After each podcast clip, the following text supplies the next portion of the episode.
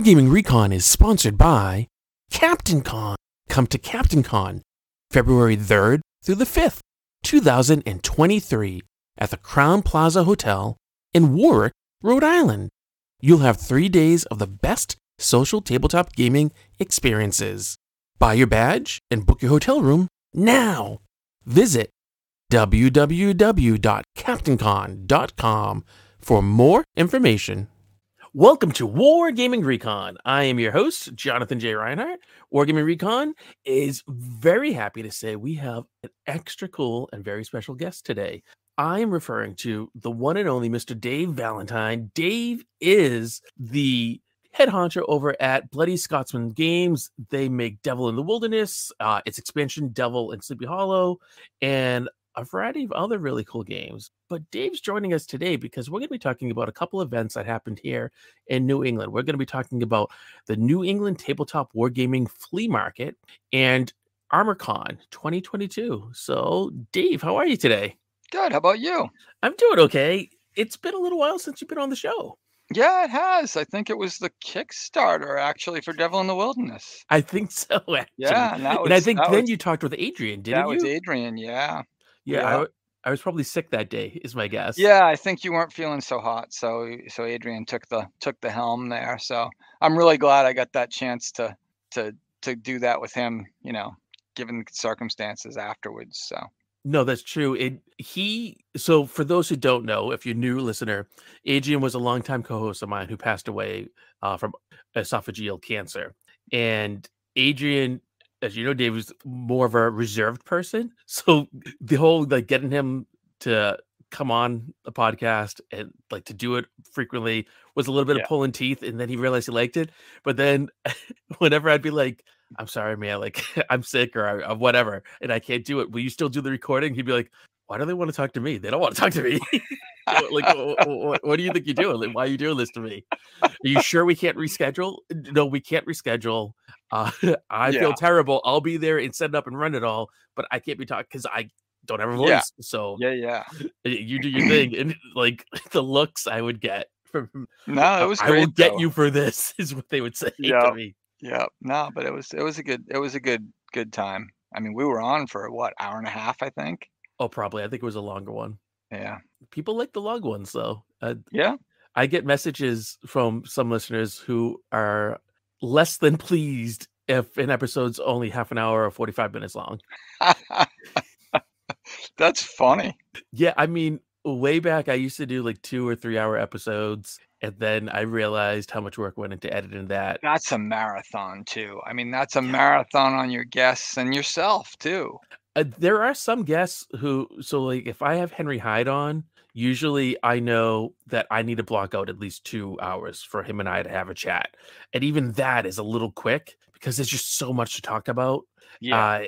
And the last time I had him on, I only had an hour because I had a hard out. And so I reminded that of to him right before we were beginning it. He's like, okay. And so we're going, and we were breakneck speed going through this thing. And then when we were done, you know, we finished it, and he and I both said, that was too fast. We can't do that again next time. We need more time. But yeah, thankfully, I cut back partly because I was doing my own editing, and then we got Joshua Shoebridge down in Australia, who's amazing, and he does all my audio editing for me. But even with that, I don't like to make him take 3 hours to edit something if I don't really need to. It's just, I don't know, it doesn't seem very nice. And I still would need 3 hours to record. As much as I would love to chat with you, like, for 3 hours, Dave, that's 3 hours out of a 24-hour day, and I have 2 small children. So yeah, I feel you. I mean, you got a kid of your own. That takes. I got 2 teenage. Well, one's officially an adult now, so, you know, I got. Oh, yeah, that's right. I mean, one's 18 and the other one's 15. So yeah, no, it's yeah. So yeah, and I feel you. So with 2 kids of your own, how do you find time to go to something like the New England Tabletop Wargaming Flea Market? Well, so my youngest, Will, he's 15. He's really gotten in. I mean, he's always gamed with me. I mean, Jonathan, you've seen it. He's been going for years, for probably close to 10 years now. I think so. So I mean, you know, he used to, I mean, you find him at Hang High every yes, you know, every convention. Mike was there. I mean, still, he, you know, Mike unfortunately couldn't make Carnage this last weekend, and he was bummed that he, you know, that Hang High wasn't going to be there. Yeah. But at any rate, I mean, so but he's recently gotten into 3D printing. So now, I mean, now that, you know, we've got the gaming business and he's doing the 3D printing stuff. So now he's sort of become a mini partner in the business, and he's totally jazzed about it. And he game, you know, so he's still gaming, but he's coming back and running the booth with us. And so, I mean, for the flea market, yeah, it's all part of it. You know, it was like, ooh, I'm going to make some money to go spend the money on gaming stuff. It's basically feeding our habit is really what it's doing. I mean, the gaming business, anybody that tells you them, if you're not a multi-million-dollar business, anybody that tells you that they're making money in the gaming business is lying. Yeah, they're totally lying. You're making enough money to, if you're lucky, to feed your habit, to buy more toys, you know? Really, it's true. It's really what it comes down to. It's like, okay, what else can I, you know, what can I use this little bit? And I mean, for us right now, I mean, it's, ooh, more printers. Ooh, let's do this. Ooh, let's do that. You know, so I mean, we're investing everything sort of back in, but it's still all a fun thing because I love seeing people playing the game, you know, playing our games. That's really just a cool thing. And I mean, that's, you know, so at the flea market, it's a great location because it's right in the center of New England when you think about it. You are right in the, so you get people coming from the, you know, Connecticut and Rhode Island, and, you know, it's people who come down from New Hampshire and southern Vermont. And I mean, even as far north as Maine, I mean, you get people in the southern part of Maine that'll still come down to that because it's a reasonable amount of time. And it's, so you get all those people that you don't see at a lot of the other things. So it's a perfect location. And, you know, there's some great deals there because it's people unloading, you know, for the most part, it's people unloading whatever they're unloading stuff from their pile of shame. Let's face it. That's what everybody's doing. You know what I mean? They've all got that pile of shame and they're like, okay, so, you know, what am I never going to get to paint, or what am I never going to put together? Let me bring it in and turn it into money to buy something that I may or may not paint or may not bring next year to sell back again, you know? So, but it's a fun time. And I mean, I don't think there's any other gaming flea markets in the New England area that I've ever seen or heard of. No, not that I know of. The closest I come to it is some conventions on their last day they might do some version of that, but it's so small in comparison. Oh, absolutely. I mean, this one, it was held in Uxbridge, Massachusetts, at the Polish American Club, and it was great. So much room in there. Yeah, there was tons of tables, and the price to get a table was dirt cheap. No, and I think they're going to need bigger space. I mean, I think they had a waiting list. I mean, they sold out their tables in what, less than 3 hours? I think so. It was crazy. I mean, so you know, so if they've got a waiting list, it almost makes sense if they can find a bigger space. I think that it would handle it, because there's nobody else doing it. No, and I know that one of the organizers told me they had several hundred people come. Oh, yeah. And it was fewer people than I think they were expecting, and that was because of the weather a little bit, I think. Yeah. But they still had tons of people. And I mean, this was my first time going, and it was amazing just to see how many people were there and the variety of stuff. Just like you said, it's people offloading things that they're not going to get to anymore. So you can really find some amazing, not only deals, but like things that you'll never see otherwise. Exactly. And I mean, it's not, you know, from a vendor perspective, for anybody, whether you're just going to get a table, the great thing is it's not a weekend commitment. It's 4 hours. Okay. So set up, breakdown, you're still talking 5-6 hours. So it's a day. Yeah. It's like not even a whole day. You know what I mean? You're home by, I think I was home by 5:30.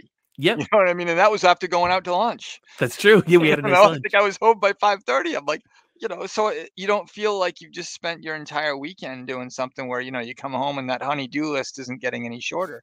So I mean, I think it's you know, we'll be back every year, providing, you know, we can actually get a table, because if you don't get in on that 3 hour window, man, it's you know, it's you might not get a table. So. Well, so one of the things that they did this year that I think this was the first time they've done it was Chris Rett, one of the organizers, had reached out to me and asked if I was willing to run like a charity table, to do like a charity raffle sort of thing. And I said, yeah, you know, do that. And we picked a charity. This year we did it for, excuse me, for the American Battlefield Trust in memory of Adrian. And then people can make donations to it or buy tickets, and then they could have it done in memory of someone. So someone that they've lost, or just someone. Yeah.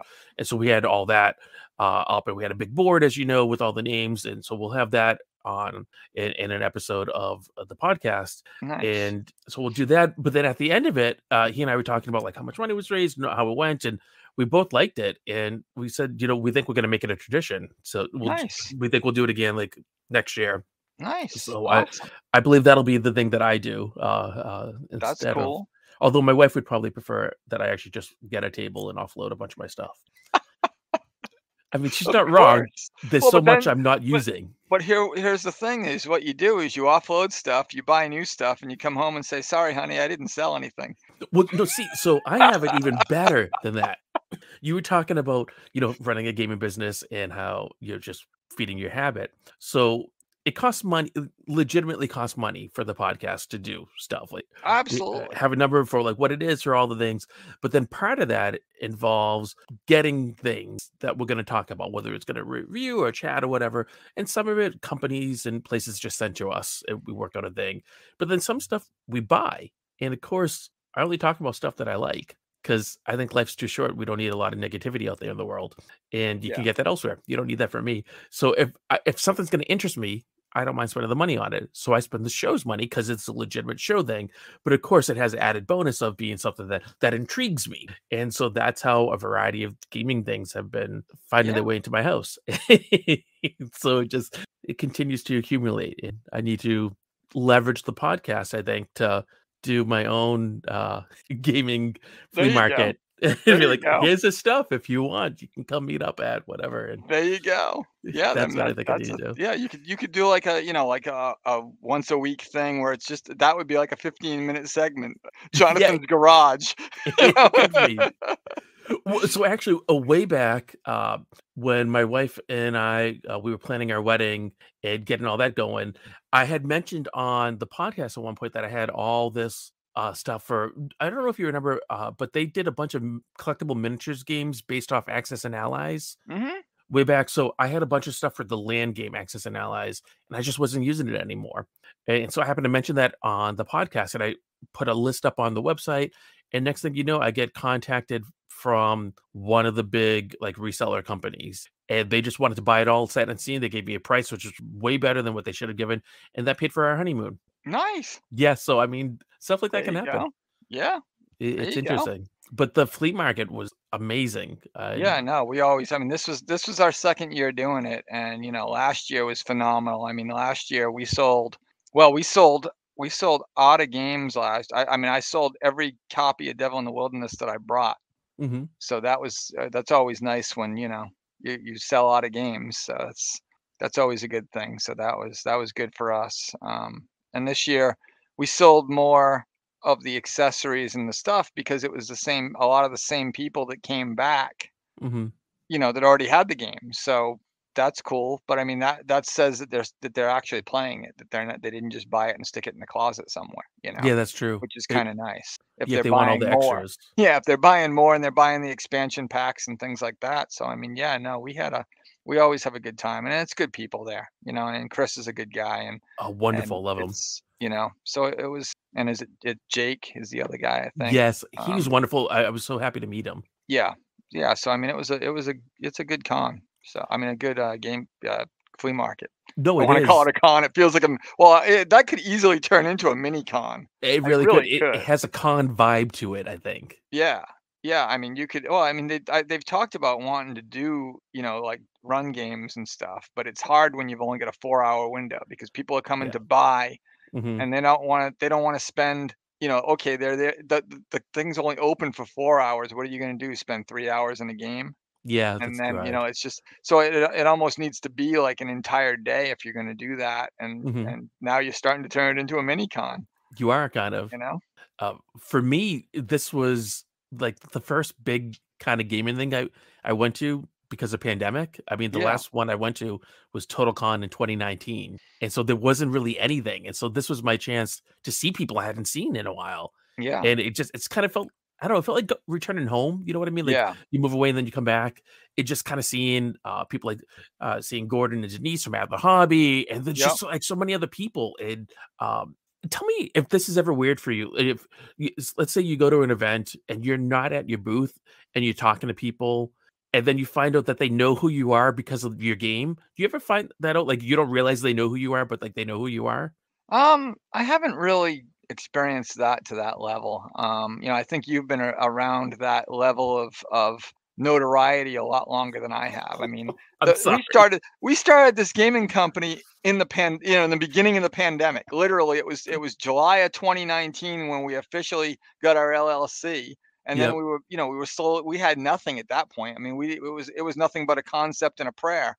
And, you know, a year later, we're ready to launch the Kickstarter, and March hits the, in March, we get the beginning of the pandemic, but we had already put all that effort in. So we said, well, you only live once, let's do this. And, you know, so, I mean, the reality of it is I've, up until less than a year ago, I've just been, I mean, it was ArmorCon last year was our first convention as a gaming company. In 2021? Yeah. Wow. That was because you had nothing before that. That was really the first con between the pandemic and so as a gaming company. So I mean, before that, yeah, I've been to a bunch of cons and I've run some fun games and whatnot. But unless you played in one of my games or you saw me around, I mean, you might have known me by face or whatever from one of the games or whatever. But it wasn't the same. No. Now, yeah, I mean, I'm sure that. Maybe I'll get to that point. I don't know, but right now, no. I mean, I think you know. You've been a face in the hobby a lot longer. God. I mean, dude, 15 years, 16. How long have you been doing Wargaming Recon? 20 years, 15 years.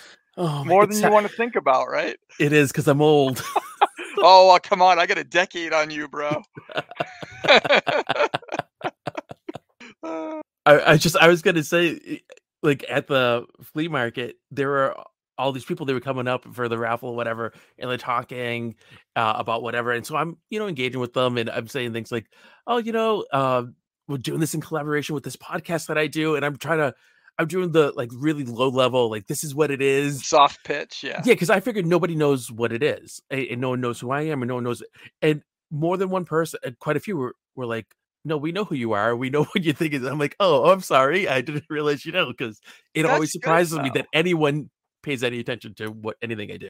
No, I think it's weird. You know, you got a great podcast, and well, no, absolutely. I mean, you know, it's and you've been doing it for consistently for so long. Well, I'm stubborn. My mother would say it's a German in me.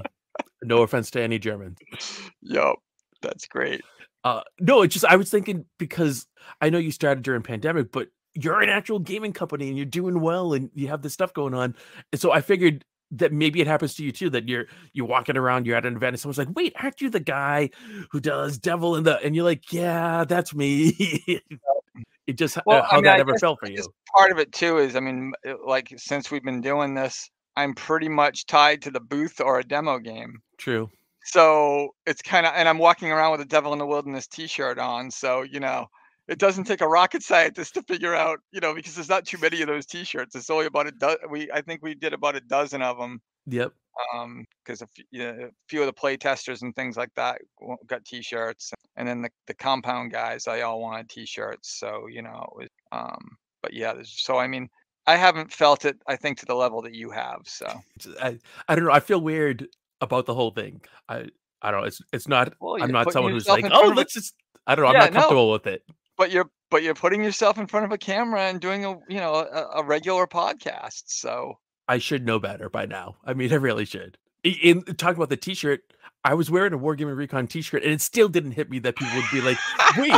Again, didn't take rocket science to figure out that you're probably the guy, or at least, you know, probably associated with the podcast. You know? No, but maybe it takes one for me to understand it. I was just like, I know nothing. Yup. Oh my god, I'm just a moron. Oh, stop. Actually, so this is an interesting segue. Are you familiar with the phrase referring to someone as a maroon? Yeah. Do you know where that came from? No. So I learned recently, which this has nothing to do with wargaming or any of the other stuff, but I find it interesting. So yeah, here we go. So I learned that it originated with the old Looney Tunes cartoon, in particular Bugs Bunny. And the reason why it came about was at that time and place, you were not allowed to use the word moron on TV or in any media. It was as bad as like swearing at someone. Yeah. And so the way they got around it was to refer to other characters on Looney Tunes as a maroon to play on Moron, and so that's how they got around the censors, and then it stuck to be like, oh, you're a maroon, and of course no one really uses it anymore except for us old people. But I was just fascinated by the origins of stuff, which makes me think in an odd way, and these segues are always terrible, but like what the origins were for the other event that we both were at, and that's ArmorCon, because I realized I don't know a whole lot about the beginnings of ArmorCon. So from my understanding, ArmorCon really started out, I mean, I think the first year was 2019. So this past year was only the third year. So they did it 2019, they skipped 2020, 2021 was the second one, and then this is the third one. It's very much Warhammer tournaments are the big key to it, I think. And then I think, you know, they had guys running Flames of War tournaments. And then Parabellum Miniatures, who does Conquest, that's the new one of the new up and comers. You know, I think they're gunning for like GW and things like that, and companies like that. And you know, so they had a pretty big showing there. But you know, it was very much a tournament scene, and we saw that last year. We saw that this year, and so the tournament scene's very different. You don't get the people that they're very much going to be gaming the entire weekend. They're at the table the entire weekend, or they're going and getting food. You'd watch them leave the table and just walk down the hallway and, you know, whatever. And they were gone for a half an hour or an hour. And then they'd come, you'd see them walking right back, and they were heading right back to the tables. And I mean, in reality, that's what you're there for, to game all weekend. But it felt like much less like the typical cons that we've gone to, where it's a convention that you're going to go hang out and you know, play a couple of games and maybe go to hit the bar and hang out with your friends, and you know, just not even to necessarily like go, you're not going to go get drunk, but you might have a beer and hang out, and then you go back and game again, and you know, then go do something else, go out for dinner. It's very much more a tournament scene, it felt like, at ArmorCon.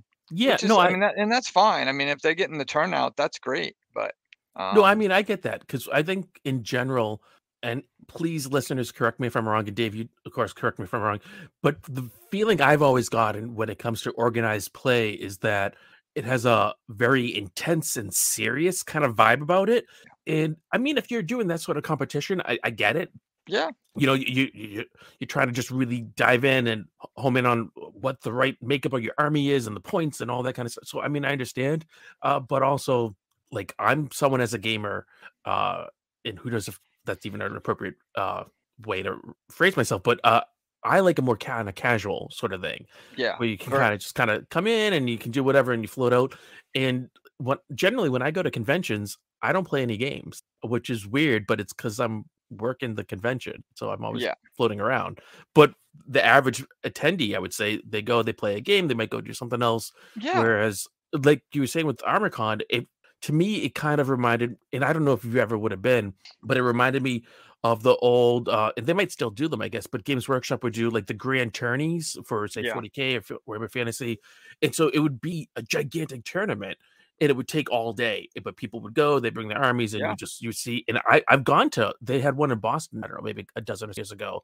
It was beautiful to see, but it was very much, people were so focused on, you know, every little whatever, and making sure everything was as equal as it could be, because they didn't want anyone to have an unfair advantage. So like, that's what the thing was. And you saying how people would go away for food and then come back, I was expecting you to say that they were going to bring the food back with them, because that has been my experience with the sort of thing. Well, and I mean, they may have, I wasn't looking that closely, but there was no wandering around, hanging out. I mean, there was a few people, but the bulk of them, you watched them and they went from the table to somewhere else, I'm assuming to go get food or to bring back food or whatever. You know, it was much more focused. It was like, I'm going here, I'm doing this, I'm going back here, and I'm playing this game. And I mean, the hardcore tournament players, because they had a midnight tourney on Saturday night. It started at midnight.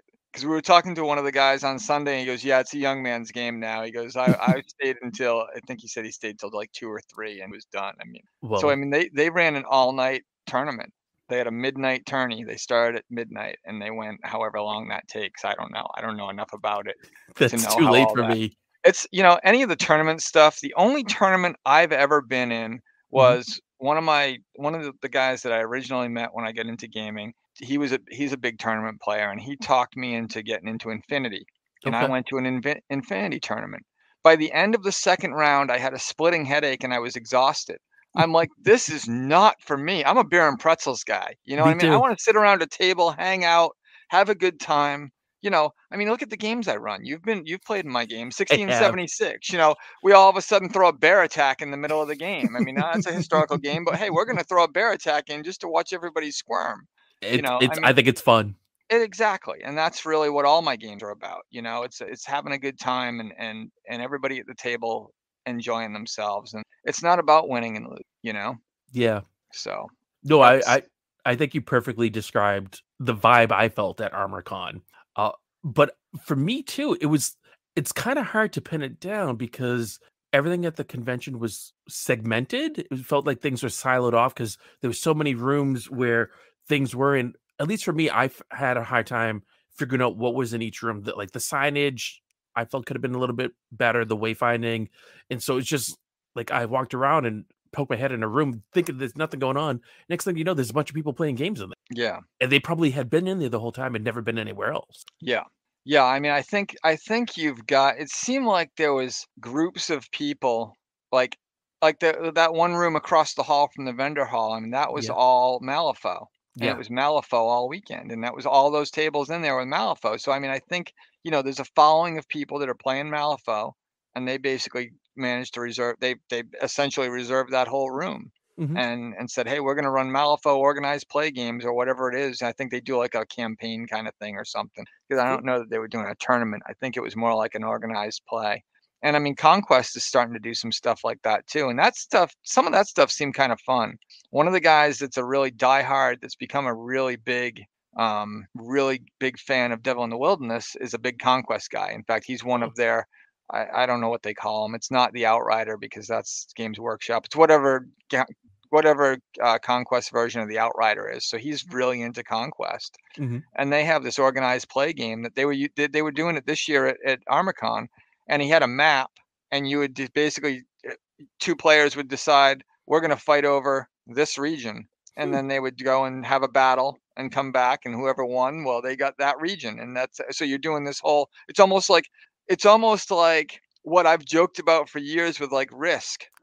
You have Risk and then you say, okay, well, instead of rolling the dice in Risk and playing the Risk game, well, let's go on the table over here on the 4x6. Let's throw armies down for whatever we have for resources based on our Risk thing. Mm-hmm. And let's fight the battle over here. And then whoever wins, now we come back here and we continue this game. So it would be like a long-term Risk game. And it's almost like what they're doing with the Conquest stuff. So, I mean, I think that, you know, Conquest does have the tournament scene, but they're also really trying to push the organized play for those of us that aren't tournament players. Hey, let's grab everybody. Yeah. They're like, hey, let's grab both genres and we can support both. And that's cool. And that's what they're trying to do. So, but they were running that at ArmorCon, and they had the map Webway Games, which is about on an angle across the aisle from us in the vendor hall. They had his map. He had a giant poster made on the foam board, and he had that set up with the map and stuff, so you could see, you know, who had what territory and stuff. It was pretty cool. So ArmorCon was my first exposure to Conquest, and when I was walking around, I saw it being played, and I didn't know what it was, but at first I thought it was Warhammer Fantasy because it had that kind of feel and aesthetic to me. Yeah. And so from me not knowing much of anything about it, it seems to me like they really are kind of harnessing that environment. And they're great looking models. I mean, they are beautiful models, you know, and they're not terribly expensive compared to GW stuff. I mean, they're expensive, but when you compare it to GW stuff, it's sort of like, all right, that's a good price point, you know? So it's a point where, oh my gosh, I don't have to spend $1,000 on an army. I can spend $400 on an army, you know, which, I mean, it still sounds absurd to those of us that are historical gamers and are used to paying $1.80 for a miniature. It does. You know, it still sounds a little absurd, but when you look at the price points, you go, wow, that's, you know, I can do that. $400. Sure. I'll put together an army for $400. So, I mean, if that's your thing. Yeah, no, of course. And there's a, you know, like for instance, I mean, I think this guy that got into Devil in the Wilderness, he played it once. I ran it at Webway and he played once and he bought in. In fact, he wanted to know where to get all the historical miniatures.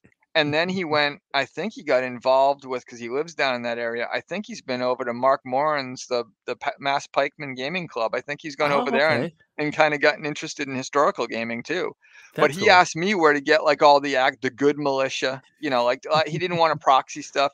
So, I mean, I sent him to Warfare Miniatures, and he went and got, you know, the proper 1690 militia, and he went and bought all the stuff. But, you know, he's playing Conquest, and because there's a big group of guys at Webway that are playing. Yeah. I mean, that store is getting, you know, a lot of Conquest people. So it's growing. So I wonder if there's going to be a turnover here in New England of people going more and more towards Conquest and games like that instead of GW, if it's going to be like a pricing situation where they'll get priced out of GW. I don't know. I mean, here's the interesting thing. Webway, a couple of weeks ago, was it 2 or 3 weeks ago? They had a Warhammer tournament at their store, and they had 30 people. That's a lot. So for a store that's, I mean, only a year old, the store opened the weekend before ArmorCon last year. Oh, no, the weekend after ArmorCon last year. So they've been open less than a year, and they had a 30-person tournament a few weeks ago.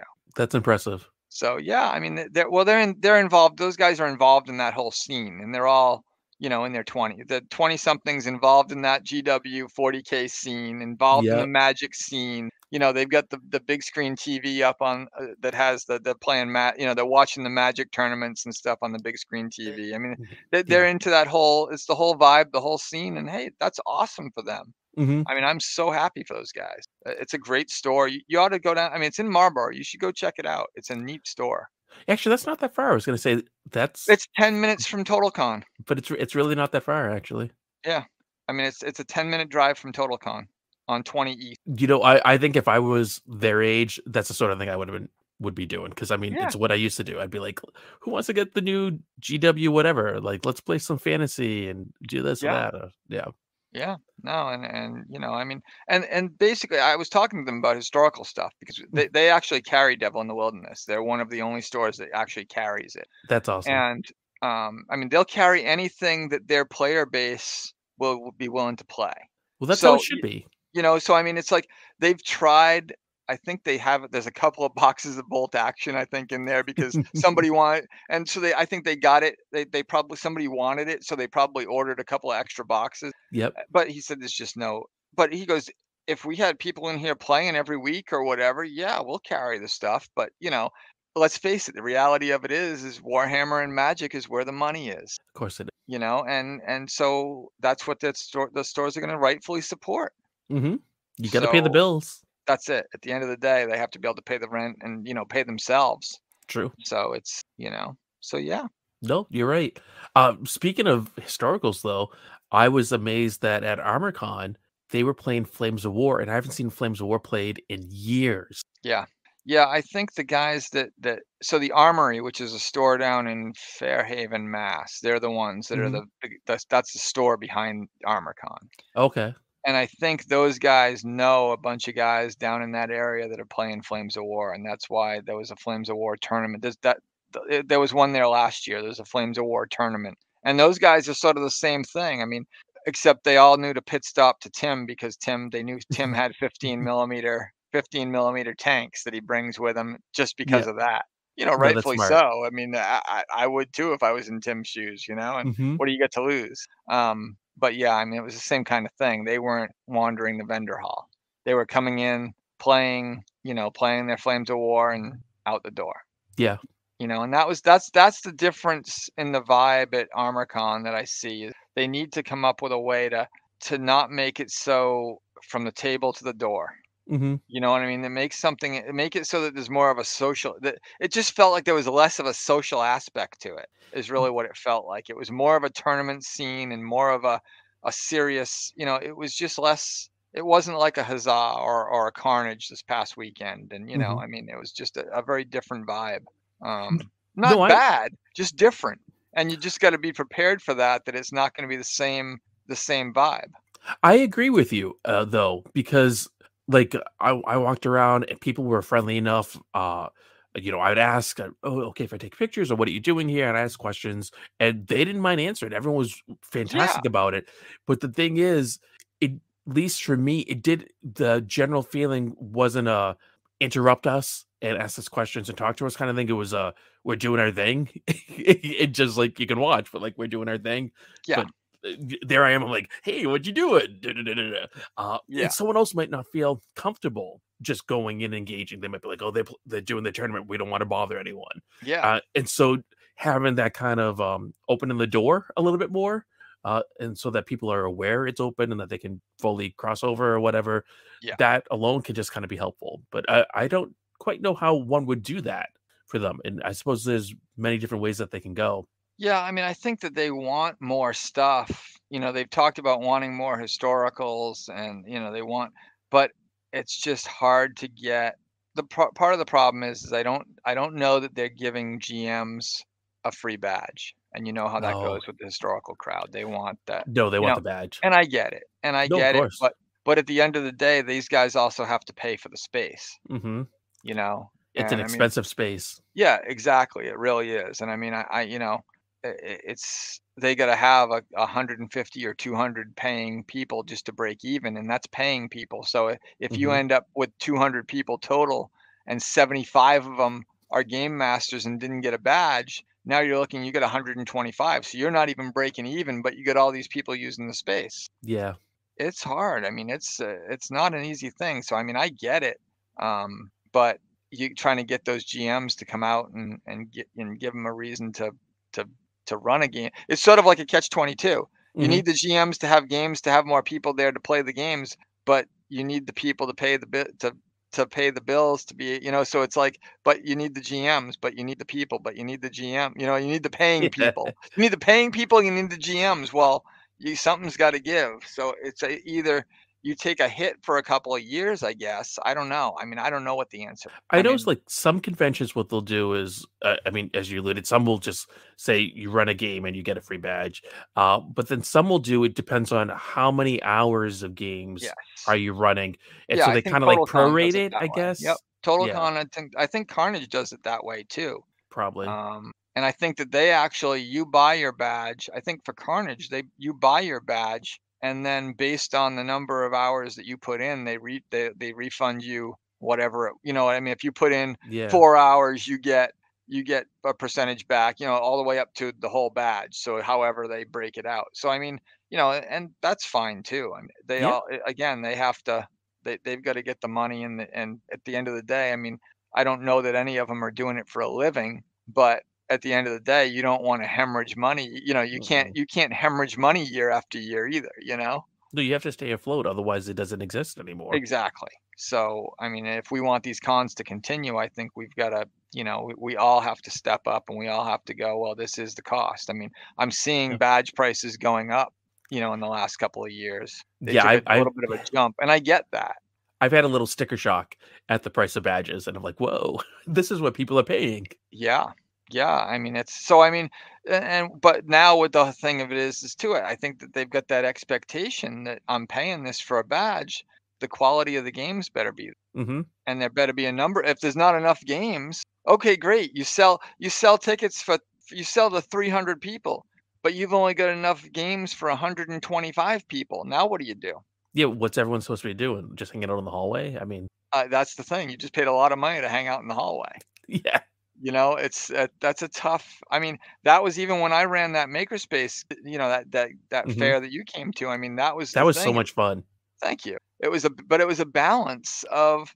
It's all even when I ran just the regular game days when it was all people I knew. You know, it was you still had that worry of, am I going to have 6 games here and we're all standing around looking at each other because we've only got, you know, 8 players total to divide amongst the 6 games, or am I going to have 25 people show up and I only have 4 games? And it's like, now what do? I mean, these people are only, we were charging $5 a minute and it was no, you know, for the game days and stuff. We charged $15 for the convention thing. Cause that was a lot. We had a lot more outlay of cash to get things set up, but no, definitely. But you know, it's still that you think about it on a much grander scale for these conventions and you sit there and say, that is just a logistics nightmare. I mean, I don't know how you know, at what point do you say, I don't have enough games to run this convention? And how do you pull the plug? Once you pull the plug, how do you come back from that? You know, I don't have the answer to that. Yeah. You know what I mean? If you're going to do a convention, let's say in March and February rolls around and you've got 20 games and you have 200 people signed up, what do? You know what I mean? What do? You go, uh-oh, we're in trouble. You know, we've got 10 people per game here, and these games are 6 players max. Most of them are like 4. Yeah. No, you're right. I mean, what do you do? What do you do with, as an organizer? At what point do you go, we're in trouble?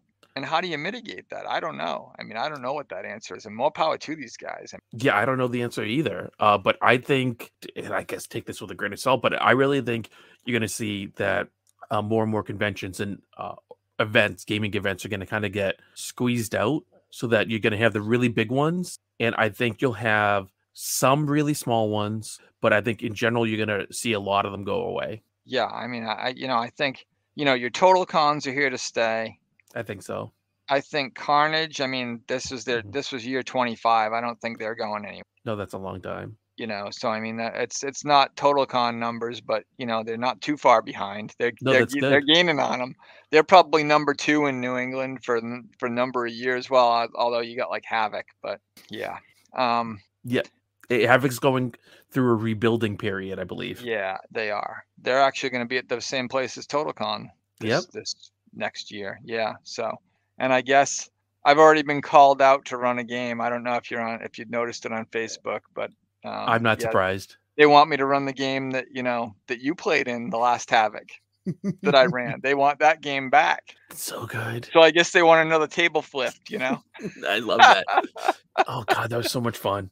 So I would much rather run Devil in the Wilderness, but if they really want 1676 back, I mean, why not both?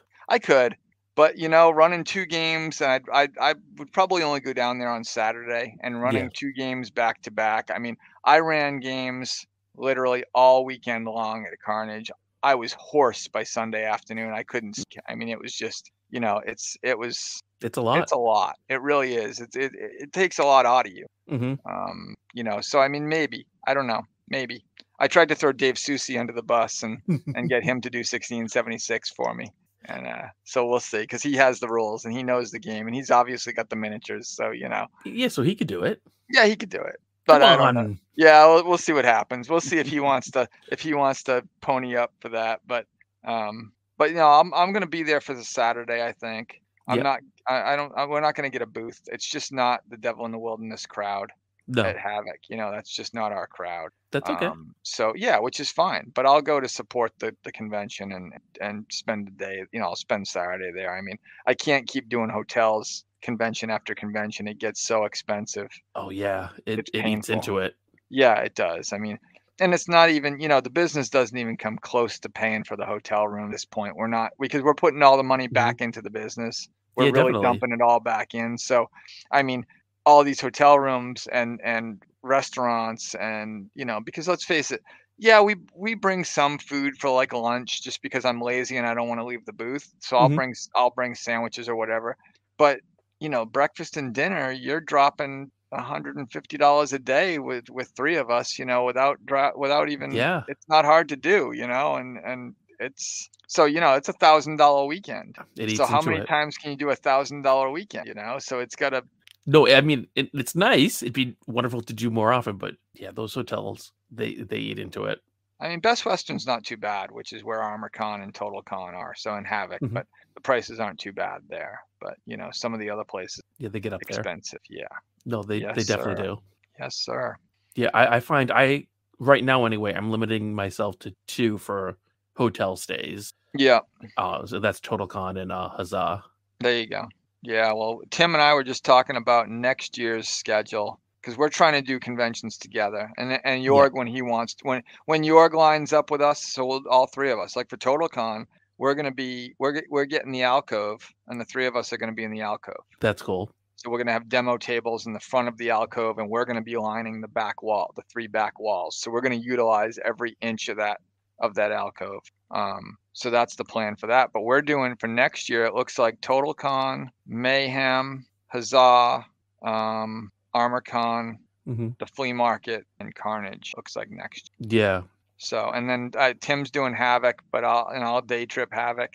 And I'll day trip Havoc too. But I mean, for hotels though, that's still Total Con, Huzzah, Mayhem, Carnage, That's a lot. And ArmorCon, so it's like 5 hotel stays. Mm-hmm. So you know that's probably what $1,500 by the time I'm done. Easy. I was gonna say, don't do the math. Easy. Yeah, I'm probably closing in. I think because we got, you know, my wife kind of went and got the good stuff for Carnage next year. I think we paid like $209 a night for the rooms. So yep. You know, yeah, it gets expensive, and it's a lot of work. It is a lot of work. I mean, my game room's a disaster right now because I literally unloaded the car and just kind of stacked it up in the game room. And mm-hmm. I'll put the stuff. I mean, I have shelving and places for everything to go, but I keep walking by it and going, nope, not today. Maybe by next weekend. You just need the time to do it. But then I'm at Hobby Bunker coming up next Saturday, so yeah, why? I'm loading it back in the car. So it's like, why am I going to put it? So you know, and then the following weekend is Devon's. Mm-hmm. So we got stuff going every weekend until Thanksgiving, and then I'm done for a while. Mm-hmm. I got a couple of commitments for streaming stuff, but I'm done until Total Con, I think. Yeah, I think I'm done until Total Con too. You know, so I got the so you're not coming to Devon's? Not going to come to Devon's and visit? You know, I've never been able to get to Devon's. Well, so this year I have to go because God bless Adam. So it was the same. He had originally scheduled it. Him and Peter Lowett scheduled it for the same weekend as ArmorCon, and I said, "Well, that's fine," but I said I can't be there. So I just figured that was going to be it. He was going to do it. He was going to run the game day, and he comes to me like a couple of weeks before and goes, "Hey, we got a new date." And I'm like, really? He goes, yeah, well, you guys weren't going to be able to be there, so we moved it to the 19th of November. And I'm like, well, now I can't. Even if, I mean, I want to be there anyway. I wanted to be there anyway, and I was planning to, and I was kind of glad that he did, but I was like, wow, okay. Yeah. So now, you know, even if I wanted to say no, I can't. I can't be. I don't want to be that guy, you know. So actually, but they're accepting vendors because they ended up getting a growing space. So I guess. Have you ever been to that museum? No. So it's funny. I was out in Fort Devens once when I was in the Cub Scouts many years ago, but I've never been to the museum. And I don't really remember what Devon's looked like other than a lot of trees. So the museum, there was like a whole left-hand side of the building that I don't even know if it was theirs or if it was somebody else that was leasing it, but I think they now have that because now he said they have room for like 6 games to run in like one room. It used to be spread out in the museum, and you would be like set up literally like in between the displays, which was fine. It was kind of cool. It was kind of neat. Cool. Sitting there, you know, but now it sounds like they've actually got a space that they can put people in. Oh, okay. So they wanted to try the vendor thing. And I think but I have a feeling we're the only vendor, but that's fine. Well, just means more business for you. Well, yeah, but I mean, I don't know that that's my crowd either, you know, but I mean, we'll go, we're going to go, we're going to run games. I know Arafan's running some historical games, and you said that's the 19th of November? 19th of November, Saturday. Maybe. So it's funny. Ever since they started doing it, Adam would always say to me, you got to come, John, you're going to come. And be like, well, let me see. And I've never been able to come. And so I think he thinks that I'm just doing it on purpose, that I'm just like avoiding it. But that's not what it is. I want to go. It just never works out because something's going on. Yeah. You know, at home with the kids or whatever. And, but me, I'll have to look, but maybe this year I'm able to go. I'm not sure. But I'll have to take a peek. Maybe I can rope someone else to come along with me.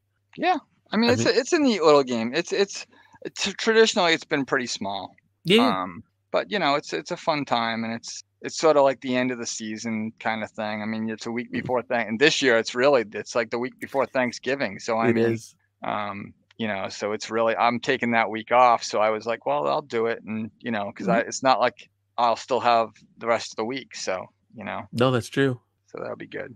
But yeah, that's we've been busy this year. I mean, I've had one free weekend, I think, since Labor Day. I had and it wasn't even truly a free weekend. It was the weekend before last, and we had a Halloween party on Saturday night. So it wasn't even a total weekend for, you know, it was like, so yeah, I've been straight out.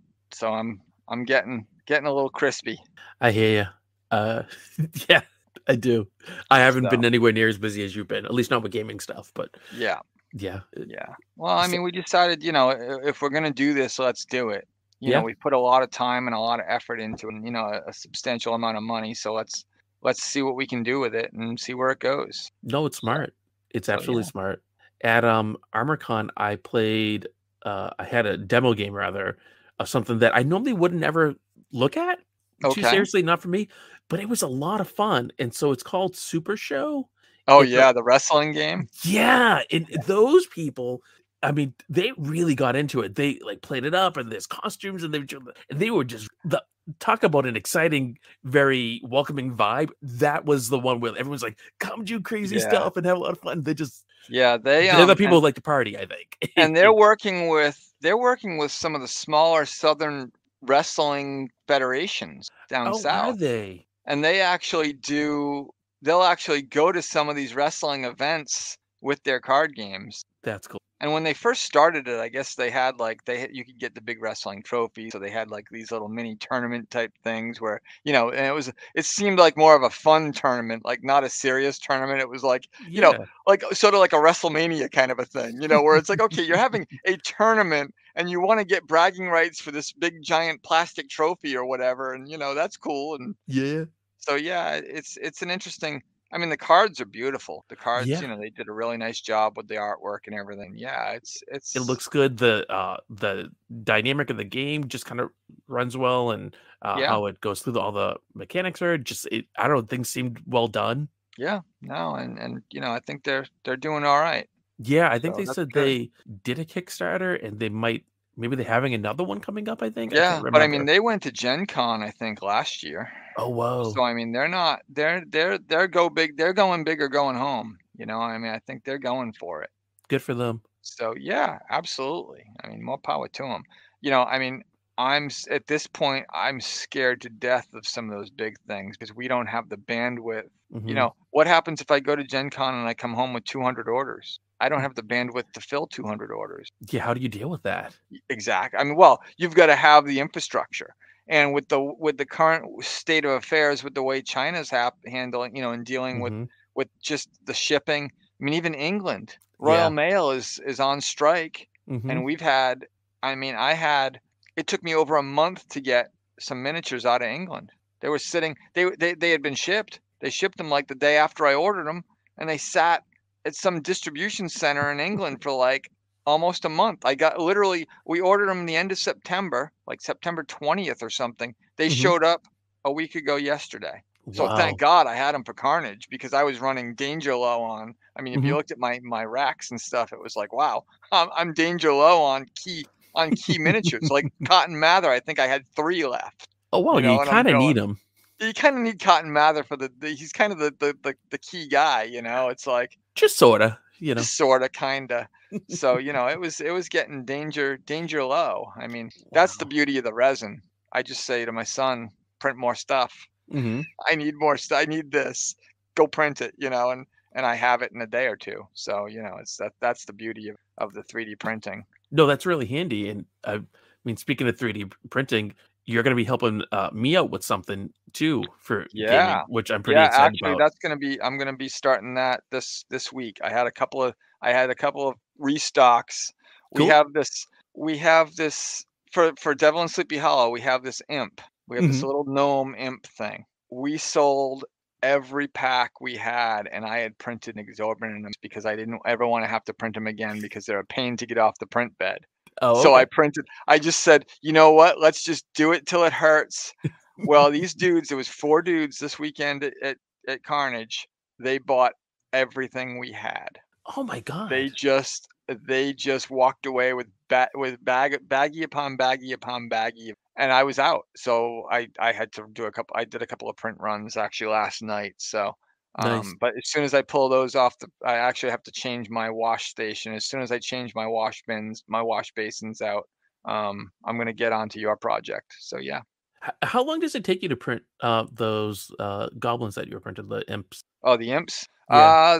I can do 30 of them in about an hour and a half. Oh, that's not bad. So you can fit 30 on the bed, or is it spread out over multiple printers? No, that's on one bed. Wow. Yeah, I got a good size printer. No, that's really nice. Are small. Those aren't 20. I mean, they're to play with the 28 millimeter game, but they're like the 20 millimeter. probably 20 millimeter with the sword, because the sword kind of it's a little gnome holding a sword, and the sword, oh yeah, it looks like a garden gnome. Everybody, that's why everybody loves them. They look like a garden gnome, and he's got a little sword. So what I'm hearing you say is that everyone listening should make sure they buy tons of them from you, so that way you have to keep on printing more of them. Yeah, so I can curse every time I have to get them off the. I think that's what I'm hearing you say. It's the size. I like the 28s because they're a lot easier to get off the print beds. You know, it's just more work. It is what it is. I don't mind. I don't really mind doing it, but because it was like, all right, let's just do a bunch of them. I did so many. I figured I said to Will, I go, we're never gonna have to do these again, because I figured I'd never sell.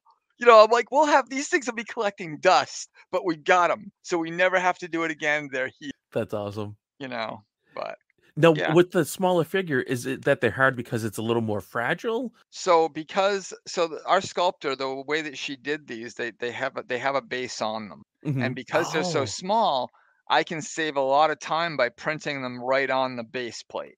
Okay. But the problem with that is trying to get, I really need to invest in a magnetic base plate with a magnetic flex plate, because then I could print them, pull the magnetic flex plate off and go pop, and they'd all just come off. Oh, that would be nice. Haven't done that yet. That's probably expensive, right? It really isn't. It's just me being lazy. You know, I should just order one. Come on, man. I know, exactly. I should just order one and just do it. Everybody says I should. But so instead I have to sit there and pop these things off the base. And when you get 30 of them on this plate and you're sitting there going pop, pop, pop for you know, however long it takes me, frustrating. Whereas with the 28s, I literally can just take the scraper and just get under everything. Because the way I do it with the 28s, it's almost one big, I have one giant support underneath. Okay. So it's one giant thing. So I start peeling and the whole thing just peels off. And then I just pop the figures off the platform that I've printed on there, and just, I'm done.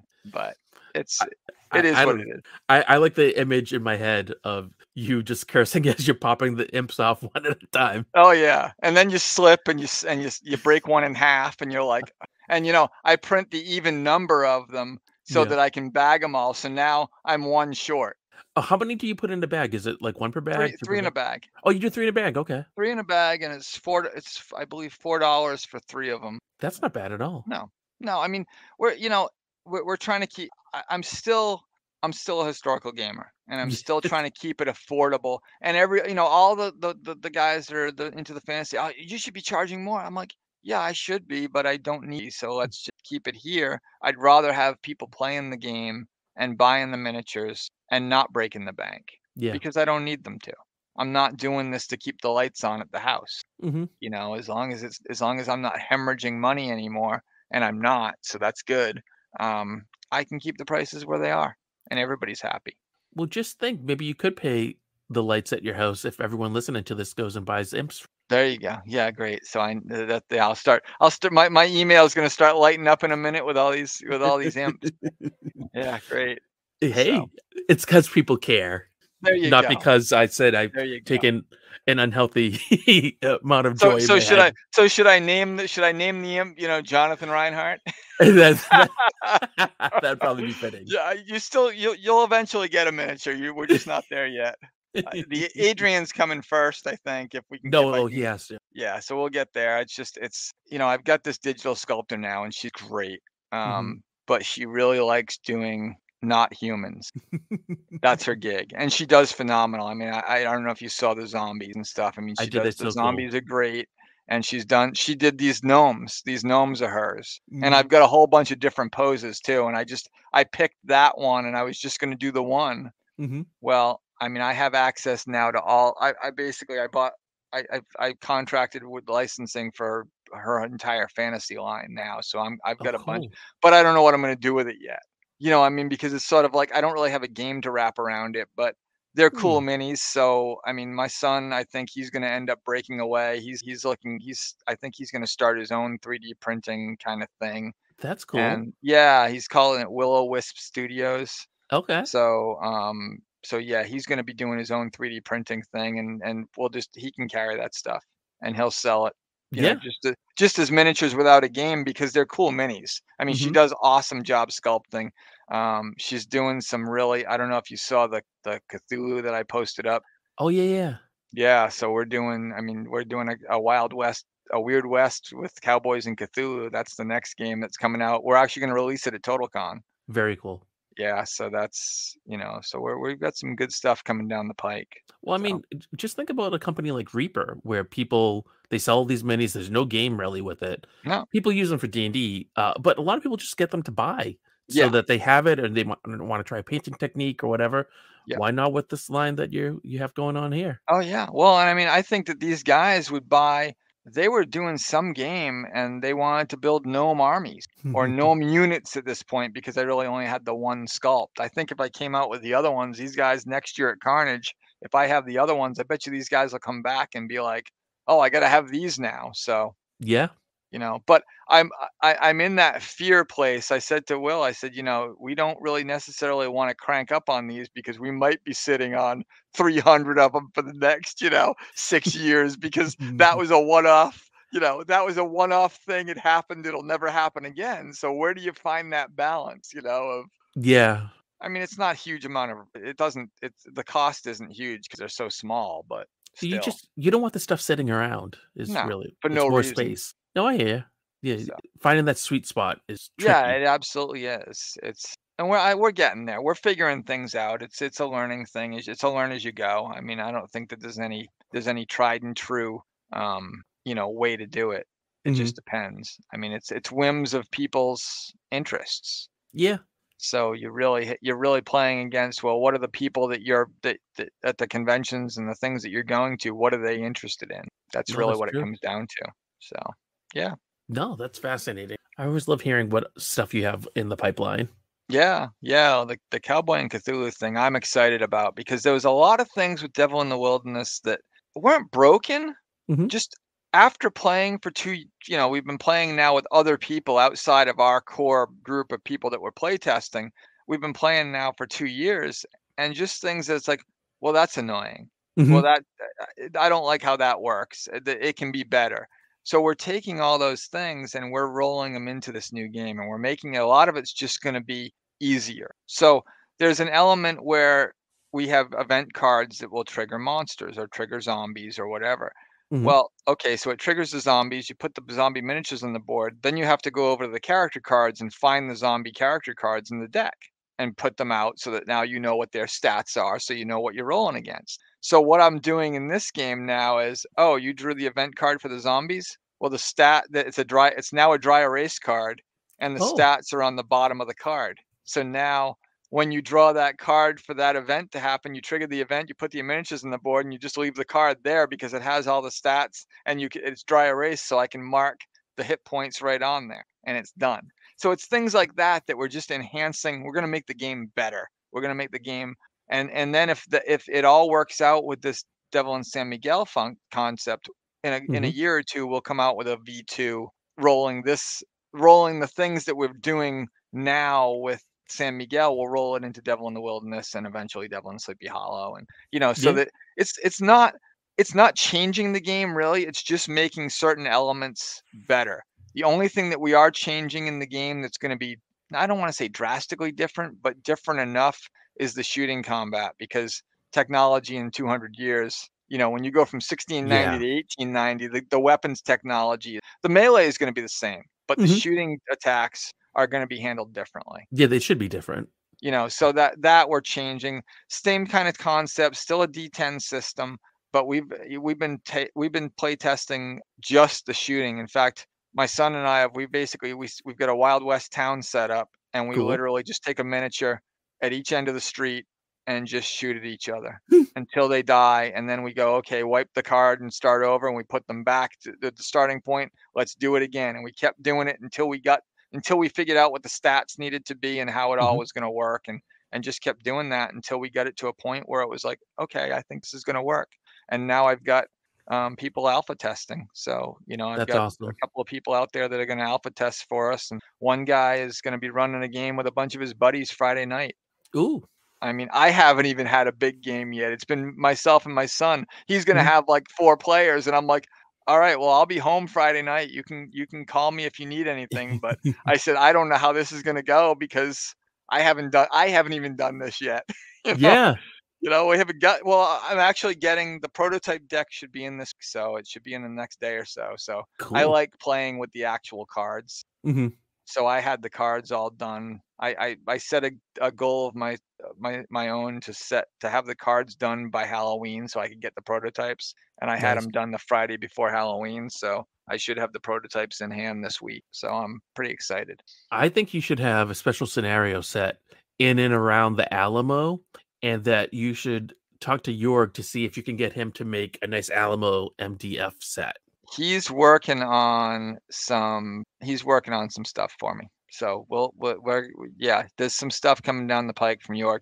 I can't convince him to do. I wanted him to do just like 3 or 4, maybe 3 Wild West standard run-of-the-mill Wild West buildings. Mm-hmm. I said, I just need the standard small building, you know, the one that everybody and their brother makes. Yep. But I said, I just need like maybe 2 or 3 different styles, a 3-pack, because what I want to be able to do is say, oh, you need the buildings, you can get them right at Jorg's, or if Jorg's not there, I'll carry it. Because what I typically do is I'll buy a few sets of buildings, mm-hmm. and if Jorg's going to be there, I leave them at home, and I'd rather point them, and I tell Jorg, bring your stuff, because I'd rather him to make them. Yeah. But if he's not going to be there, I bring the bill, but now I'm like, okay, well, you can go to XYZ and buy buildings. The problem is most of the companies, what I'm finding now, there's a couple of companies that are out there that are just doing the buildings, but most of the companies that are doing the Wild West buildings are already attached to a game. Yes. Well, I don't want to drive people to somebody else's game. Why would I do that? You know, no. So it's a little bit of a challenge, but so Jorg, if you're listening, you know, I'm still not giving up on it, but you know, it would be good if it's some regular Wild West buildings too. I've been trying to. He's already told me no multiple times, but I've been trying to get him to do the Alamo, because when I had Corey Ring from Cigar Box Battle on, he and I were talking about how it would be really great to do an Alamo themed game using the Peter Dennis Paperboys flats that are like plastic flats that come out from, I can't remember the name of the company, with a brand new Cigar Box Battle mat. And if Jorg made the buildings, because they want to do a collab with Jorg, and Corey really attached onto this whole Alamo idea. And I said, yeah, Alamo's great. Let's do that. We get it all going. Then I'll get a game set up and run at a convention. We'll do like a whole thing and all that. And Jorg's like, Sarissa already makes the Alamo. And he's right. They do. Yeah. But it's Sarissa's Alamo. It's not his Alamo. And I want his Alamo. His kits just go together like butter. Yeah. It's just, you know, you don't realize other kits until you build one of his and you're like, mm-hmm. wow, it really is. You know, until you've built something else and then built one of his, you don't realize how it's nice and smooth his kits go together. They just we have it really together. Good is what it you is. Know, it really is. And I mean, I'm really happy that he did our Devil in the Wilderness kits and that I was able to utilize his Devil and Sleepy Hollow kits, or the Sleepy Hollow kits, because those mm-hmm. he didn't make for me, but I built the game around his buildings basically. Mm-hmm. Nice buildings. Yeah, well, that was the thing. He had these beautiful buildings, and I don't think they were getting as much love as they deserved mm-hmm. to get. And you know, so hopefully he's getting some sales out of that. But yeah, no, I really would like to find some Wild West buildings that are affordable that I can point people to. Mm-hmm. And I'd like it to have been him, but if he doesn't want to do it, I get it. I mean, I think he's also a busy guy. He's got a lot of things on his plate, so. He is busy, but also you mentioned supply chain issues. A lot of these companies are overseas, so getting stuff is very difficult. Yeah. He's here. Yeah. I know. So this stuff is easier. I figure eventually I might wear him or others down. So at work, I tell people I'm like water. Eventually I will erode in what I want tends to happen. Yeah, there you go. And I also say, I'm like, you know, I'm old, but I'm young enough that I will outlast most of the people at my work. And so I will eventually. So I don't have to worry about taking your job, because eventually you won't be here anymore and I'll just get it then. Yeah, it's just if I want something done, you'll be gone eventually. There you go. I'll wear you down. So, I mean, that sounds terrible, funny. But I mean, eventually my persistence tends to pay off. Yeah. It gets annoying, but then if nothing else, you just agree to make me go away. And I'm hey, okay whatever with that. Works. That's great. Whatever. I mean, whatever works for you. So but, I hope Jorg makes some nice Wild West buildings for you and the Alamo. Yeah, we'll see. I mean, like I said, he is working on some stuff for me, and I'm really happy he's doing what he's doing.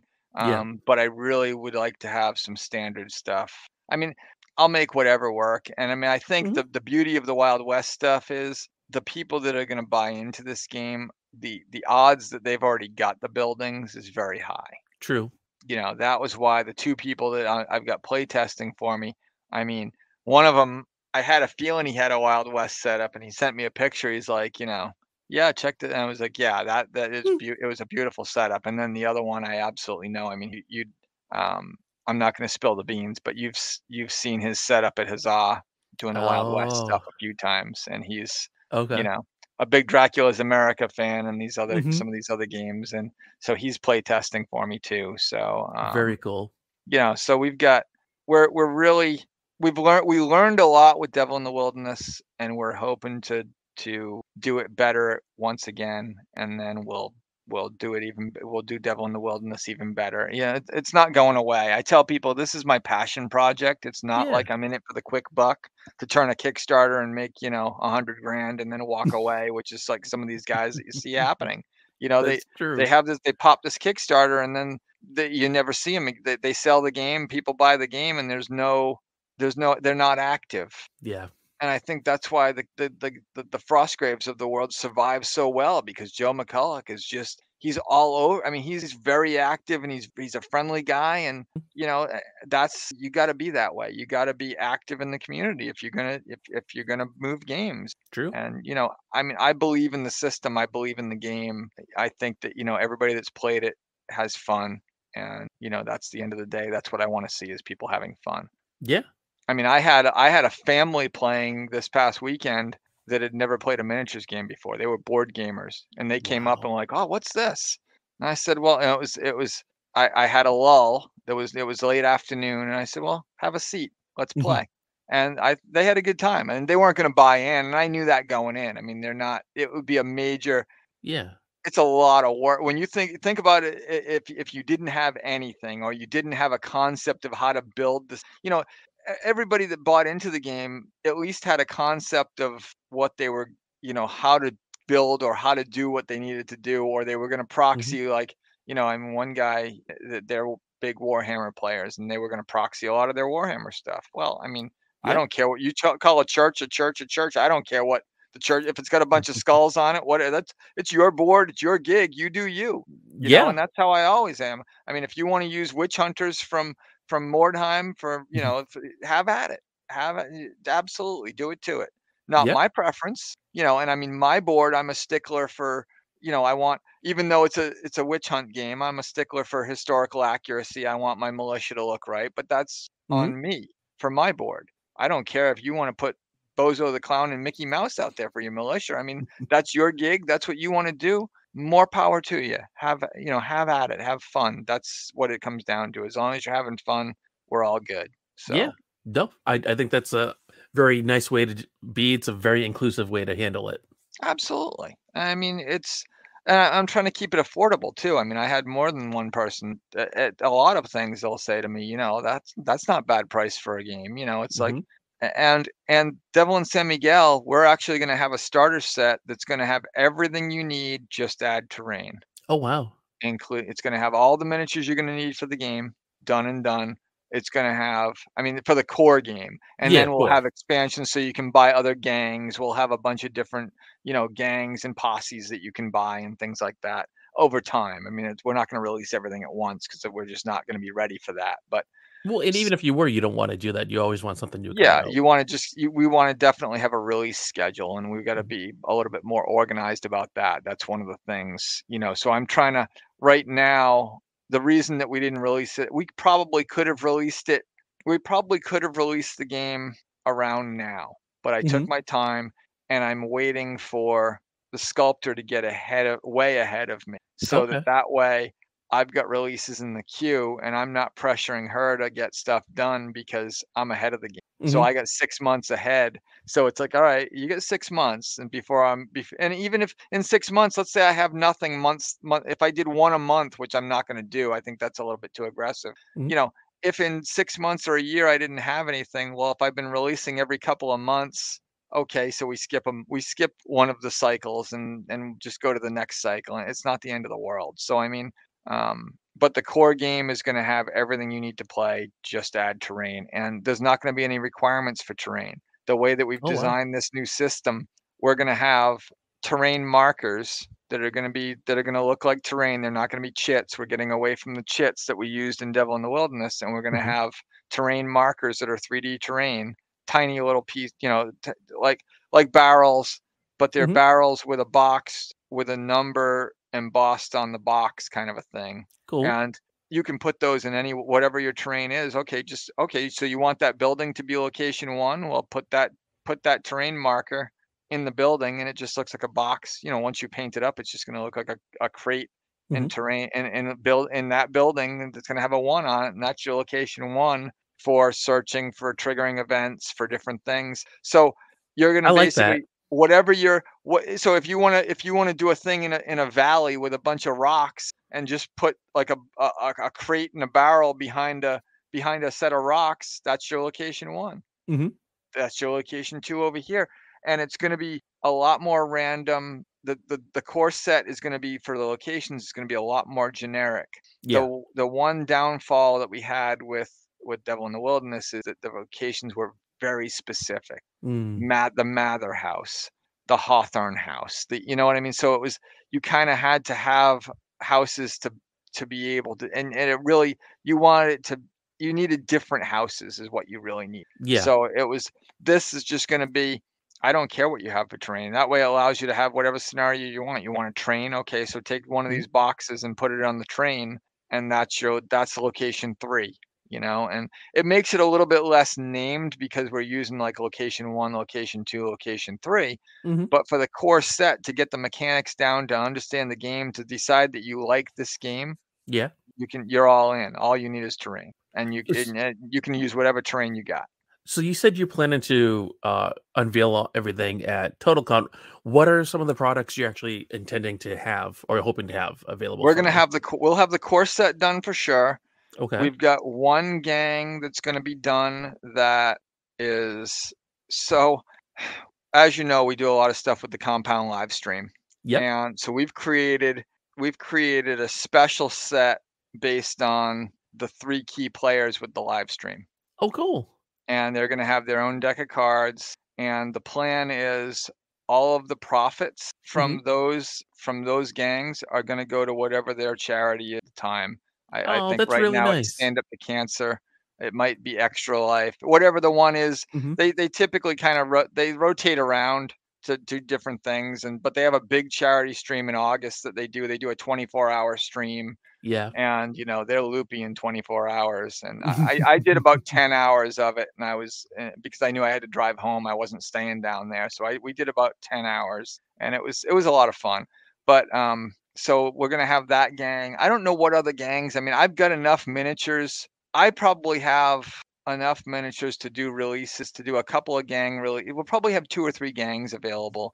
Okay. And then the other thing that we're going to do is we're working on another special thing where we're going to have some giveaways going on at Total Con. Oh, so we're going to do some, we're working out the details on that. I'm not going to give out too much information because we're still trying to figure that out, but we're going to have, so yeah, come on down, get a demo, and you know, get some cool stuff.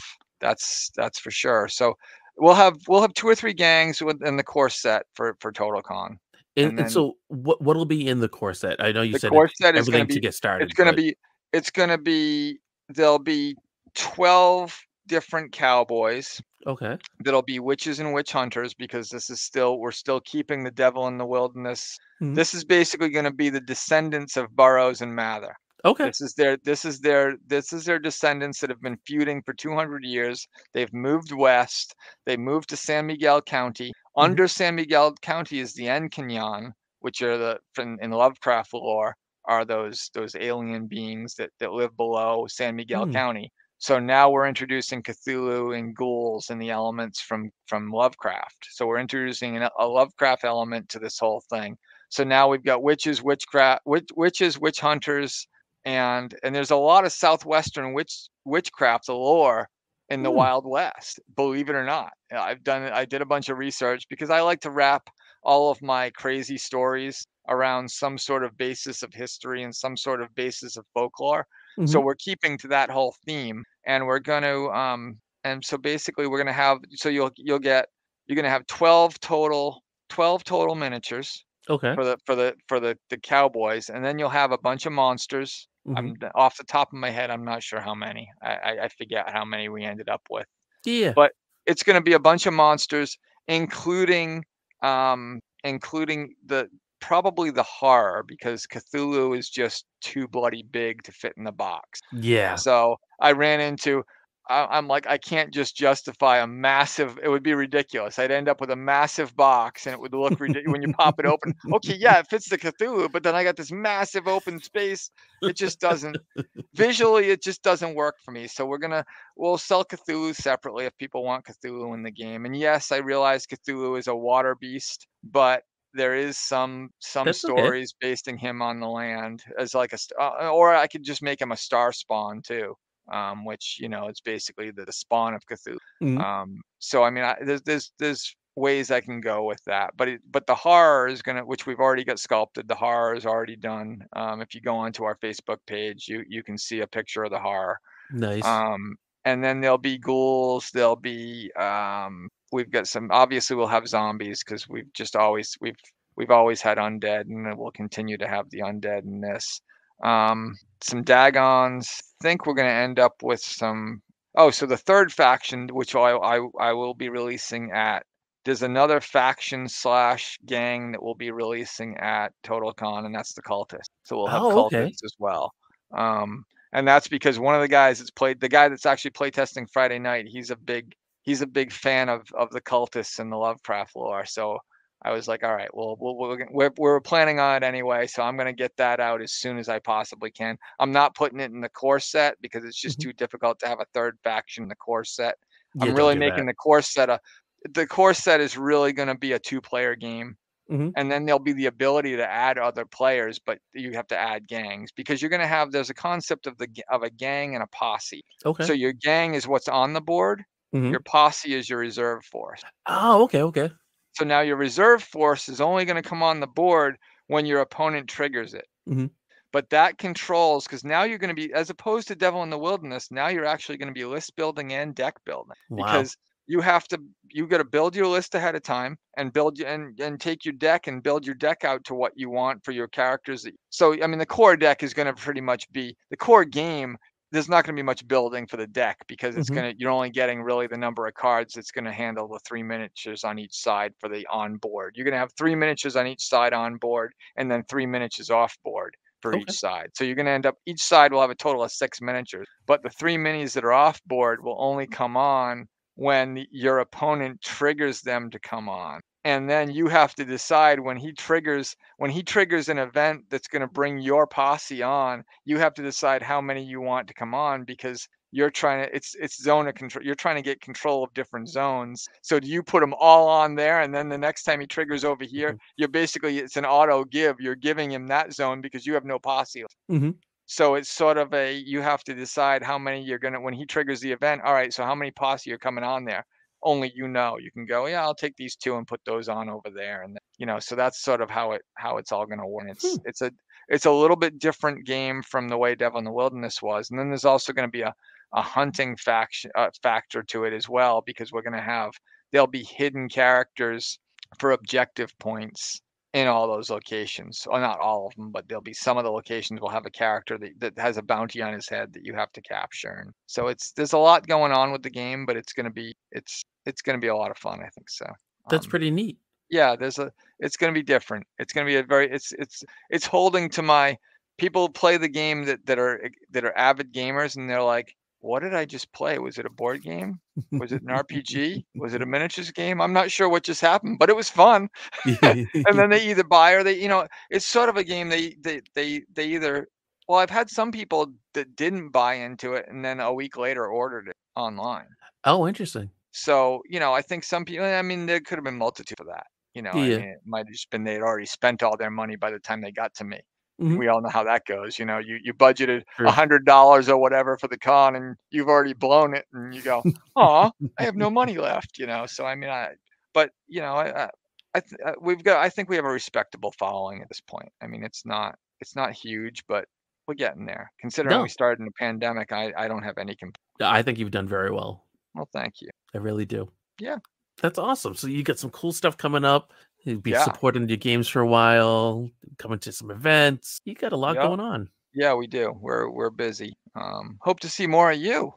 I hope so too. Now that pandemic is, I hope, winding down.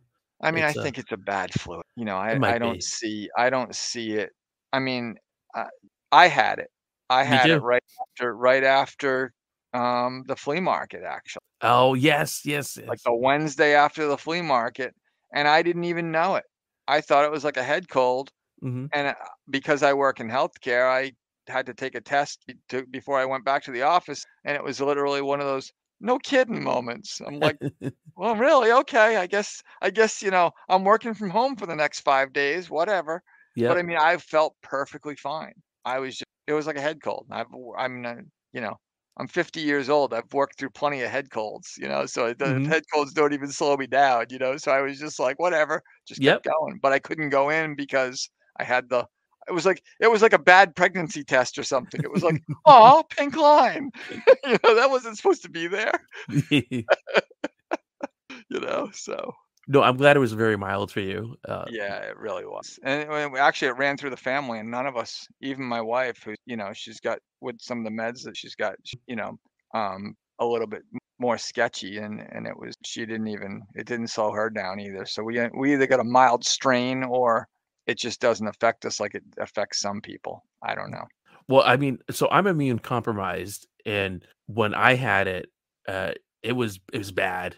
It was really bad. And I would not wish it on anyone. But I also know that I'm kind of an outlier because I am immune compromised. Yeah. So like a regular cold hits me and I'm down for the count for quite a while. I mean, to be honest with you, the vaccine was worse than COVID for me. Yeah, the vaccine was bad for me too. The vaccine, when I got vaccinated, I got it vaccinated on like a Friday night, and that Saturday, all I wanted to do is sit in bed and watch TV. And that's not me. That's not how I roll. And I didn't want to get out of bed. I'm like, nope, just kind of sitting there. And I'm like, click, we're going to watch TV for the day. You know, and I was just, and so, yeah, the vaccine was worse for me than COVID. So, I mean, yeah. It's interesting how everyone has different kind of reactions to it with how they get it. It really is. So like when I had the vaccine, my whole body felt like it was on fire, like in my nerves and everything. It was. Yeah, I didn't get that. I just was like, I didn't want to.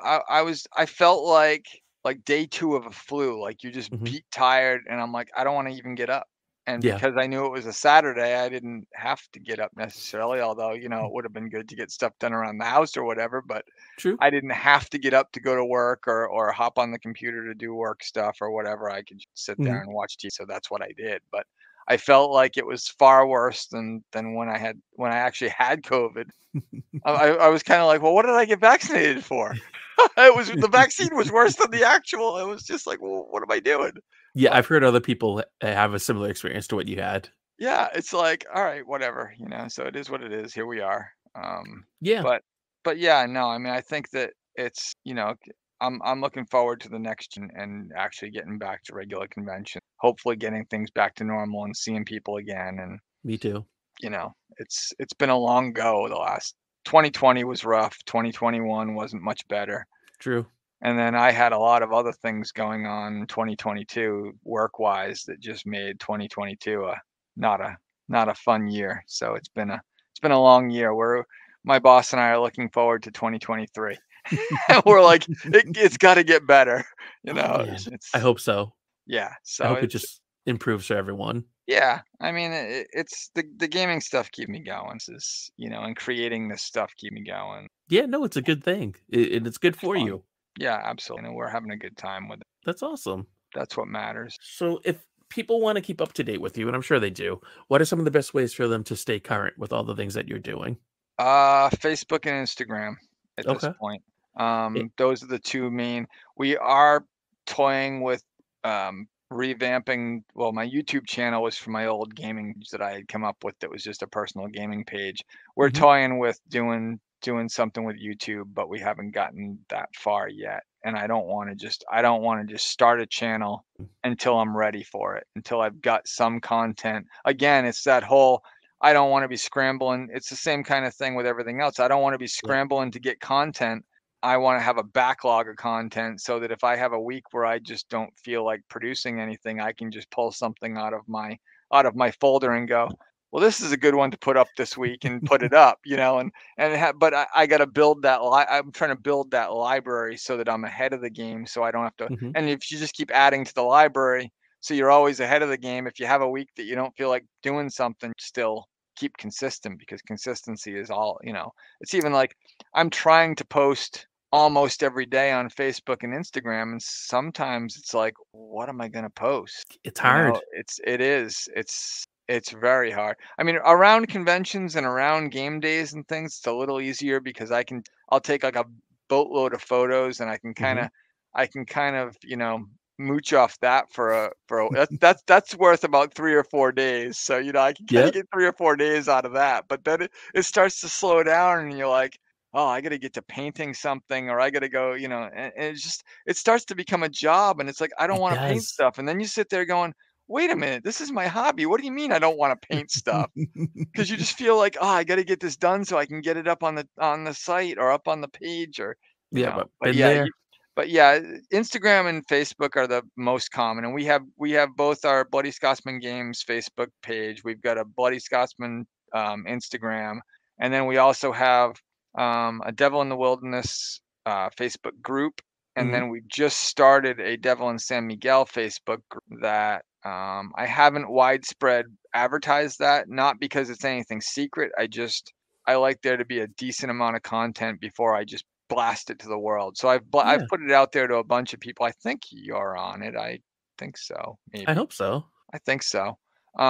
But yeah, I've kept it. When I first started, it was just literally a half dozen of us that I knew that I had already been talking to about this. So it was just kind of like, you know, it was just to kind of get some ideas out there and hashed out and things. But yeah, that's really the two main. And then obviously we have bloodyscotsmangames.com and devilinthewilderness.com will get you to our websites, which devilinthewilderness.com pretty much just redirects you to a Devil in the Wilderness page on bloodyscotsmangames.com. So no TikTok, or what's that other one? Bumble or whatever it is. TikTok, no. You're not going to do any dances with you and the minis, or have the minis dance for you? No. Challenges. I can't. I wouldn't be able to connect with my home VPN to my office if I had TikTok on any device in this house. Oh, because it's a Chinese company, right? There's security issues and there's been enough warnings that have been issued that we've decided that it's not an application that we can have.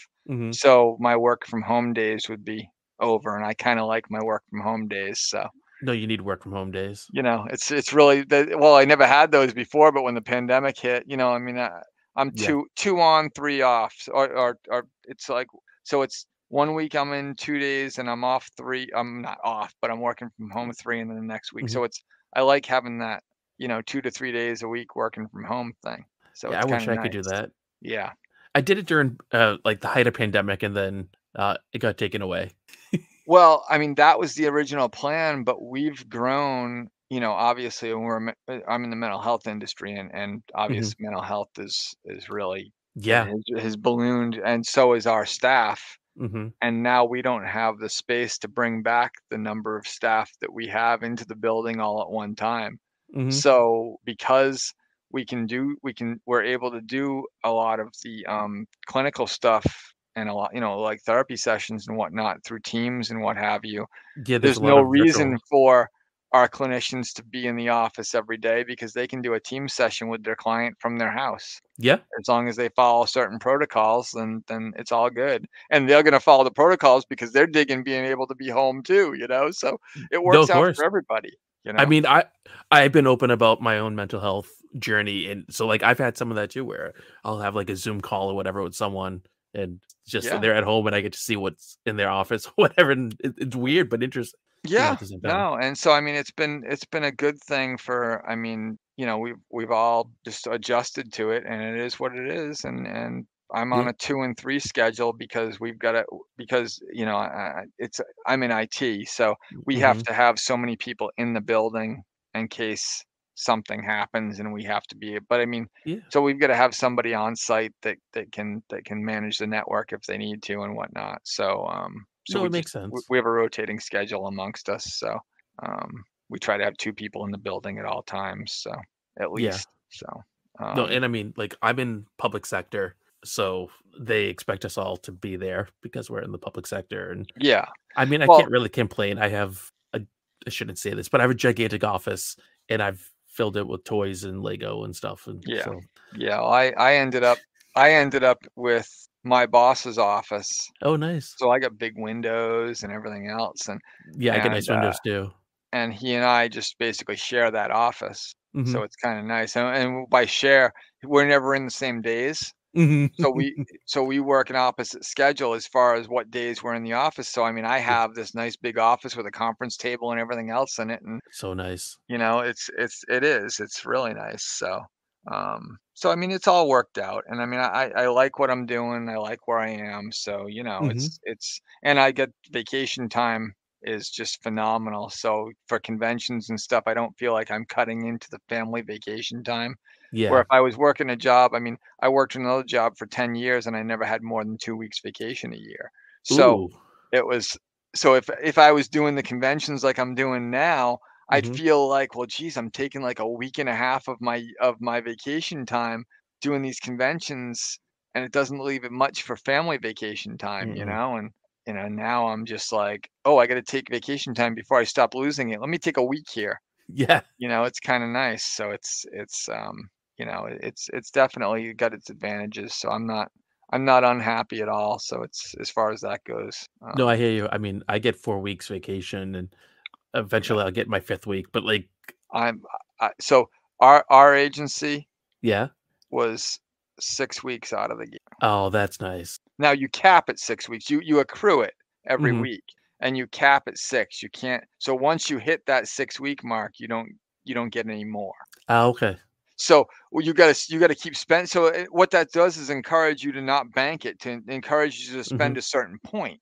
I like to keep like 2 weeks on the books. No, at least 4 is better. Right now I'm almost pushing 6. That's why I'm taking a week at Thanksgiving, because I can, you know, it's like, so it's really good. I mean, I can't complain, but it's like 6 That's weeks awesome. A year. So it's really, I've never had that. I didn't know what to do with it. The first year I realized, I was like, I don't even know what to do with all this time. You know, it's like, how do I you know, you just feel like you can't take it off, or you just, you know, you feel guilty because you've never had more than 2 weeks off. You're going, you get all this time. Oh my gosh, what do I do with it all? Yeah. When I started at my place, everyone started with 4 weeks vacation, but you couldn't use it for like the first certain amount of time. So your second year there, you would end up with 6 weeks of vacation is how they worked it out. And then you would go back down to whatever your normal was. And then eventually, through contract negotiations and stuff, we ended up giving away that, so that new people would start at 2 weeks or like 1 week or whatever, and they worked their way up to whatever. But everyone who's been there long enough just was grandfathered in with their 4 weeks. Yeah. And so you can go up to 5 weeks if you're there long enough, but we can't carry it over. The most we can carry 1 week over, but we have to use it by a certain amount of time. But so you have to use it every fiscal year. Yeah, see, and I think that's the reason that they don't do it, because otherwise everybody would be trying to take that last. So basically what it is you start accruing the day that you start your job. Ah, okay. And you're getting X amount of hours every pay period. And it just keeps going, and it never stops. But awesome. When you hit 6 weeks, it stops accruing. The clock stops. So you're just sitting there at 6 weeks, even though you might be accruing X amount of hours a week. It's not adding to your pool until you get below 6 weeks. So, I mean, so what it's saying is spend that, you know, but if you spend, so I mean, like, for instance, I took 2 weeks off this summer. Just before that 2 weeks, I was at like 5.97 weeks. Oh my goodness. I took 2 weeks off, so it dropped me to 4 weeks. So then I just kept accruing. That's a smart way to do it. That's how a lot of, I mean, so that's how they work. It is, you know, it doesn't, there's no rollover. There's no, oh, we got to worry about rolling over, or you got to worry about spending all your time now, because they just don't want to deal with. I mean, it just makes it, accounting wise, I think for everybody, it just makes it. So that's what we're. Yeah, it seems better. Unfortunately, I'm in government, and I'll leave it there. There you go. I hear you. But it works out well for you with all the stuff you do with Bloody Scotsman Games, so you can have time to do all the stuff. No, it has, and that's been huge. And you know, I mean, it's made a difference, and it's made it so that I can build this gaming business and see what happens. That's awesome. Yeah. Well, I suggest everyone check you out on all the things as Bloody Scotsman Games, and be sure to come to Total Con in 2023 so they can get some Devil in San Miguel. Yeah. Everyone can, of course, follow us here, Wargaming Recon. We're on all the things as Wargaming Recon. So whether you're... Are you doing TikTok? No, that doesn't count. I'm talking about me dancing. Come on, let's dance party. I'm too old for the TikTok. I call it the TikTok. The TikTok. It's like the Google. It's on the interwebs. Yeah, the interwebs. That's not my demographic anymore. I'm way too old for that.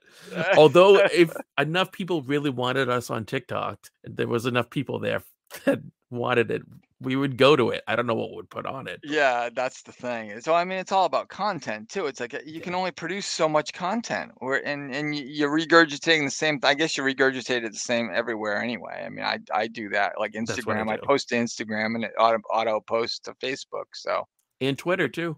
Yeah. I haven't really done much with Twitter. It just seems like kind of chaotic, and I'm not sure how to capitalize on Twitter. I haven't quite figured it out, but. I get mad at the character limitation on it. Yeah. But I know there's especially over in the UK, there's a lot of tabletop historical gamers who use it. Really? And so like they just kind of follow one another, and there's a lot of great conversations that happen that way. You know, what is it? 280 characters at a time now. If you got upped, otherwise it's 140, unless Elon Musk decides to change it or something. I don't know. Well, now what is it?